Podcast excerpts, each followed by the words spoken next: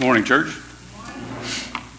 Um, you'll notice I'm going to use my uh, my cheaters here this morning, as Wayne pointed out this morning, that I needed either longer arms or some uh, optical enhancement to help me read.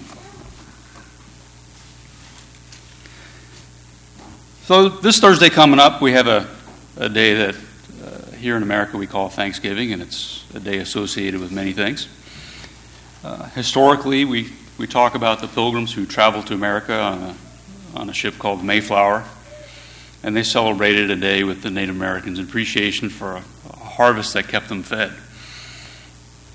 And if you if you dig a little bit into the story about these pilgrims, they were uh, a group of folks that were seeking religious freedom.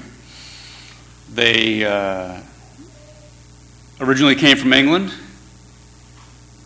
and they started having disagreements with both the Church of England and the Catholic Church in terms of some of the practices that, that both of those uh, religious groups um, believed in.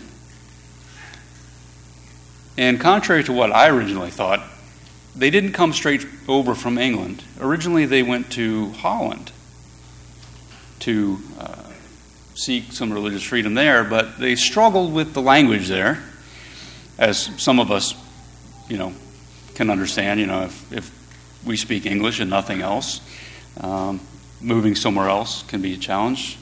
Um, the other thing they struggled with over in Holland was the permissive culture. Right? They went from some place that was fairly religious to some place that, that wasn't, and they struggled there. And so they went from Holland and came, came to America. Now, if you've ever been up to to Plymouth Plantation or up in that part of the country, they have a replica of the Mayflower. And let me tell you, it's quite eye opening. Because this was the smallest little vessel that I've ever seen in my life. And thinking about, you know, the pilgrims plus the crew trapped on this thing for crossing the Atlantic it was kind of mind boggling to me. I've spent 11 years serving in the Navy on submarines, and I've been across the Atlantic a couple times. And you know, in a in a modern vessel. And there were times where I didn't enjoy that. If you've ever been on the surface in the North Atlantic during a storm, it's quite unpleasant. Now I can't imagine being on the Mayflower, which really is not that big. The pilgrims were not allowed on deck, so there are all these people trapped inside of this wooden ship. You can't open a porthole to get fresh air because water would come in. They've got animals down there with them. So you can imagine how pleasant that is. So these folks had to endure all of that to come to America. And once they get here, it's not like they're stepping off and moving into their vacation condos or even pre established log cabins or anything. They've got to start from nothing. And there's no crops waiting for them. So, if you think about what they were facing, this is a true struggle for survival from day one. But to them, it was worth it because they had the faith that God was going to see them through. And that's the foundation of Thanksgiving. But for others, it's a day where we eat a lot of turkey and take a nap, wake up, watch some football, eat some pie, take a nap, watch some more football, and enjoy the day away from work. For some, it's the beginning of the Christmas season. Right after Thanksgiving, you can put your decorations up, although commercial America, it seems like anymore Labor Day is the start of the Christmas season which sparked a fight in our house yesterday. Um, one of my daughters is just it just drives her crazy that anything associated with Christmas is out already. But it's also a time for family to come together, to look back over the past year and think about the things that we're thankful for. And sometimes people look back and they think, well, I don't have a whole lot of things to be thankful for. But to kind of put things in perspective, I'd like to read a, a short story. One day, a professor entered his classroom and asked the students to prepare for a surprise test. And as you can well imagine, the students now are waiting anxiously at their desk for this surprise test to begin. And the professor handed out a question paper with the paper facing down as usual. And once he handed everything out, he asked the students to turn the page over. And on the page was a blank sheet of paper with a big, you know, a green dot right in the middle of it. Well, obviously, all the students are confused, and the professor told them, said, What I want you to do is write in your own words what you see there. The students were a little bit confused, but then they started on this strange task. And at the end of the class, the professor ended up grabbing all the, uh, the answer papers and started reading each one of them aloud in front of the students.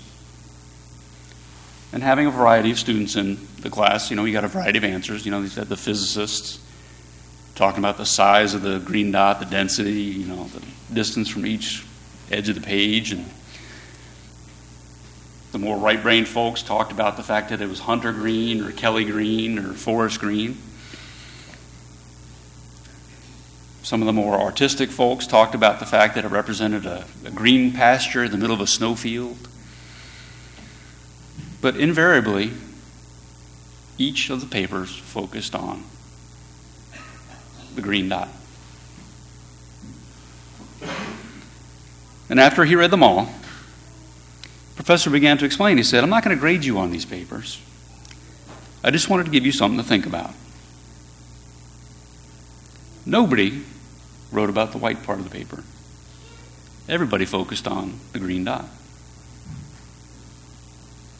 And a lot of times the same thing happens in our lives. We have white paper to observe and enjoy, but we always focus on the dark spots in our lives. Our life is a gift given to us by God with love and care, and we always have reasons to celebrate. Nature renewing itself every day, friends around us, job provides us our livelihood, the miracles we see every day. However, we tend to focus on the dark spots. Health issues that bother us, lack of money, complicated relationship with a family member, or disappointments with friends. The dark spots are very small compared to everything we have in our lives, but they're the ones that we focus on. So take your eyes away from the dark spots in your life Enjoy your blessings in each moment that gives you. Be happy and live a life positively. Now, the moral of the story is not that we don't have issues to face in our lives, we certainly do. And the Bible is clear that we're going to have them. In James chapter 1, verses 2 through 4, he writes, Consider it pure joy, my brothers and sisters, whenever you face trials and, of many kinds, because you know that the testing of your faith produces perseverance and let perseverance finish its work, that you may be mature and complete, not lacking for anything. The point is that we should work to gain perspective on the issues that face us. We get caught up in work and stressed out, and what occupies our time tends to be out of proportion into what's truly important. And I think as we get older and older, later in life, we're not going to sit around looking back and think, you know what? I wish I spent more time in the office. I wish I cranked out one more report.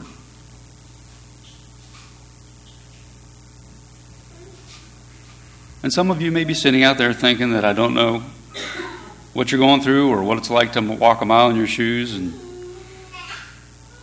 so I shouldn't say that you should be thankful for anything. This may be true. I, I don't know what each one of you are going through and I may not have been exposed to similar hardships.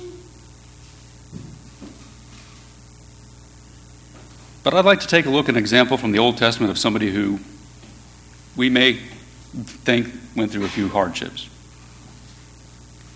In the book of Job, beginning in chapter 1, the Bible tells us in the land of Uz there was a there lived a man whose name was Job.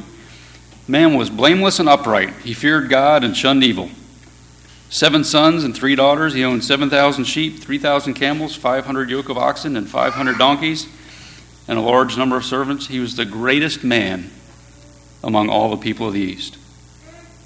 So Job's living a pretty good life. He's the godly man. Satan comes along and God holds up Job as an example. In verse 8, the Lord said to Satan, Have you considered my servant Job? There's no one on earth like him. He's blameless and upright, a man who fears God and shuns evil. But Satan fires back, Well, the only reason that he's like that is, you know, have you not put a hedge around him and his household? And everything he has, you've blessed the work of his hands, so that his flocks and herds are spread throughout the land. So God gives Satan permission to afflict Job as long as he doesn't take Job's life. So what does Satan take away? Everything Job has. Takes away his flocks, his herds, and kills his sons and daughters. But still, Job stays faithful. And God holds him up as a shining example. In chapter 2, verse 4, a man will give all he has for his own life. Now stretch out your hand and strike his flesh and bones. He will surely curse you to, his face, to your face. This is Satan asking again to afflict Job. So God gives him permission as long as he doesn't take his life. And so in verse 7, Satan goes out from the presence of the Lord and afflicted Job with painful sores from the soles of his feet to the crown of his head. Job took a piece of broken pottery and scraped himself as he sat among the ashes. And his wife said to him, Are you still maintaining your integrity? Curse God and die. And Job replied, You are talking like a foolish woman. Shall we accept good from God and not trouble?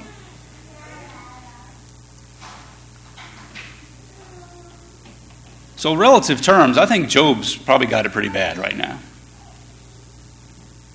He went from being probably the wealthiest man around to having nothing no flocks, no herds, sons and daughters killed, house burned down. Now he's got some disease where he's taking broken pottery and scraping his skin. Now, I may have had poison ivy or mosquito bites at some point in my life where I'm scratching myself, maybe to the point where sometimes, you know, maybe cause my skin to be bloody. But I've never taken like a broken piece of glass or something and sat there and scraped myself raw. Something in Job's got it really, really bad right about now. And Job's been a godly man his whole life, now his wife is saying, Curse God and die. Wife's telling him, You got it bad, brother. And still, Job is saying, This is from God.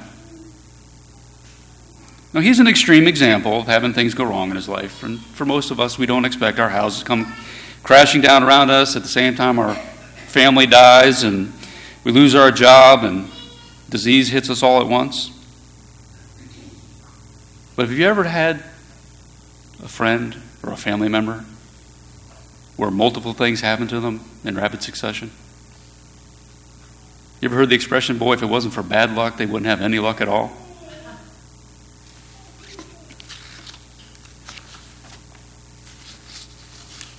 And that happens sometimes.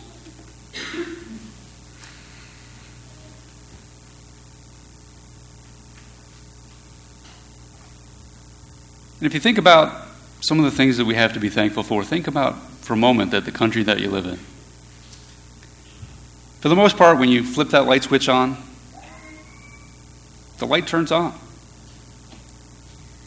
When you turn the water on in your house, you've got drinkable water that comes out of it. And when you're driving down the road, just think for a moment that the power of having a light bulb come on behind a colored piece of plastic causes another vehicle to stop and not crash into the side of you. Isn't that amazing? Think about that for a second. A light causes somebody to stop. There are places in this world where that doesn't happen. You go to southern Italy, stoplights are suggestions. People just go and go and go and go until these people waiting, they kind of push themselves out into traffic and then they go and go and go and go.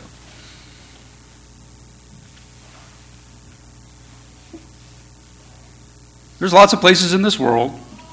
There's shortage of drinkable water, not enough food, intermittent electricity, general lack of safety, I don't think there's anybody in here that worries about rebels coming into their town and taking over people's houses. There's no warlords taking over Anne Arundel County, controlling the food in the state of Maryland. For all the turmoil that does go on in the country, we forget that there's a lot of things for us to be thankful for. On a more personal level, think about the gift that God has given you today. You woke up this morning. God granted you a safe trip here to the building. You're still drawing breath. And that fact means that God still has a purpose for you. God still has work for you to do here on this earth. Several years back, there was a Sunday morning class that Mitch led, and he started off with This is the day that the Lord has made. I will rejoice and be glad in it. And that's such a strong statement. Because each day truly is a gift.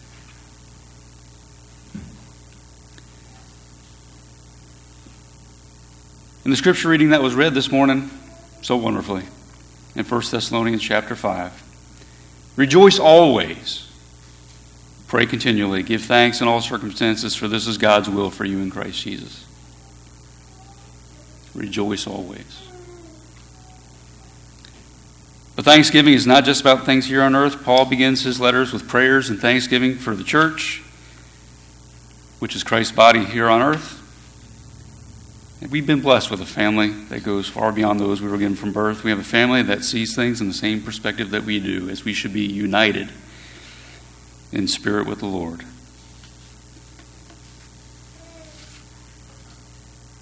In Romans chapter 12, verse 15, Paul tells us to rejoice with those who rejoice and mourn with those who mourn. We should be there for our brothers and sisters, giving comfort when we face trials, rejoicing when we achieve victories. And sometimes giving comfort entails personal sacrifice. And while we might find it hard to do something for the benefit of others, we should always be thankful for that opportunity to serve. Because that's one prayer God always answers yes to. Father, is there something I can do to serve you?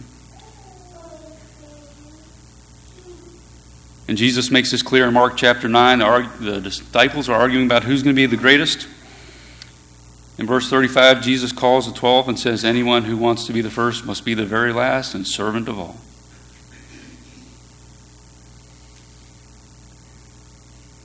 So when this Thursday comes, I ask that you reflect on one more thing. From the beginning of time, God knew you. As Mitch said during the, the Lord's Supper, God sees all time, and you were on that blackboard from the very beginning. God, the all powerful, who created the universe and everything in it, knew every hair from your, on your head, knows your thoughts, knows your hearts, knows what you do, and through it all, God has loved you in a way that defies explanation and knowledge. We've all turned away from Him at times, yet God had a plan for us all along. And Paul tells us in Romans chapter 5, beginning of verse 6, you see, at the, just the right time, while we were still powerless, God died for the ungodly. Very rarely will anyone die for a righteous person, though for a good person someone might possibly dare to die, but God demonstrates his own love for us in this while we were still sinners, Christ died for us. We, through the free will that God Himself allowed us, turn away from Him, and God still loved us. Each of us has been blessed in different ways on earth. We have different families, different characters in them. We have challenges and trials to face. Some have more turmoil in their lives than others. I might think that my life is worse than someone else's. You might think someone around you is worse. You might think that someone's doing much better than you are, but stop and think for a moment. Maybe they're just keeping their head above water. Maybe they're just a good duck. You know, you've all seen the ducks out there in the pond gliding calmly across the water. Cool and calm on the surface, but underneath, those feet are just flapping like crazy. Maybe they're putting up a calm exterior, and inside they're scrambling to keep themselves going. Through it all, each of us have a Savior that we have to thank for the gift of salvation. No matter what we face, we have hope through faith. And as we face our struggles with sin, we truly have something to be thankful for. In Romans chapter 7, beginning verse 21, Paul writes this message of hope. So I find this law at work, although I want to do good, evil is right there with me. For in my inner being I delight in God's law, but I see another law at work in me, waging war against the law of my mind and making me a prisoner of the law of sin at work within me. What a wretched man I am. Who will rescue me from this body that is subject to death? Thanks be to God who delivers me through Jesus Christ our Lord. Brothers and sisters, we are pilgrims in a hostile world, seeking God, seeking to do His will.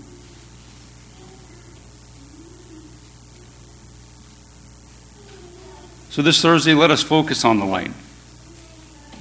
Once again, as Mitch pointed out during the Lord's Supper, in 1 John chapter 1 and verse 5, God is light.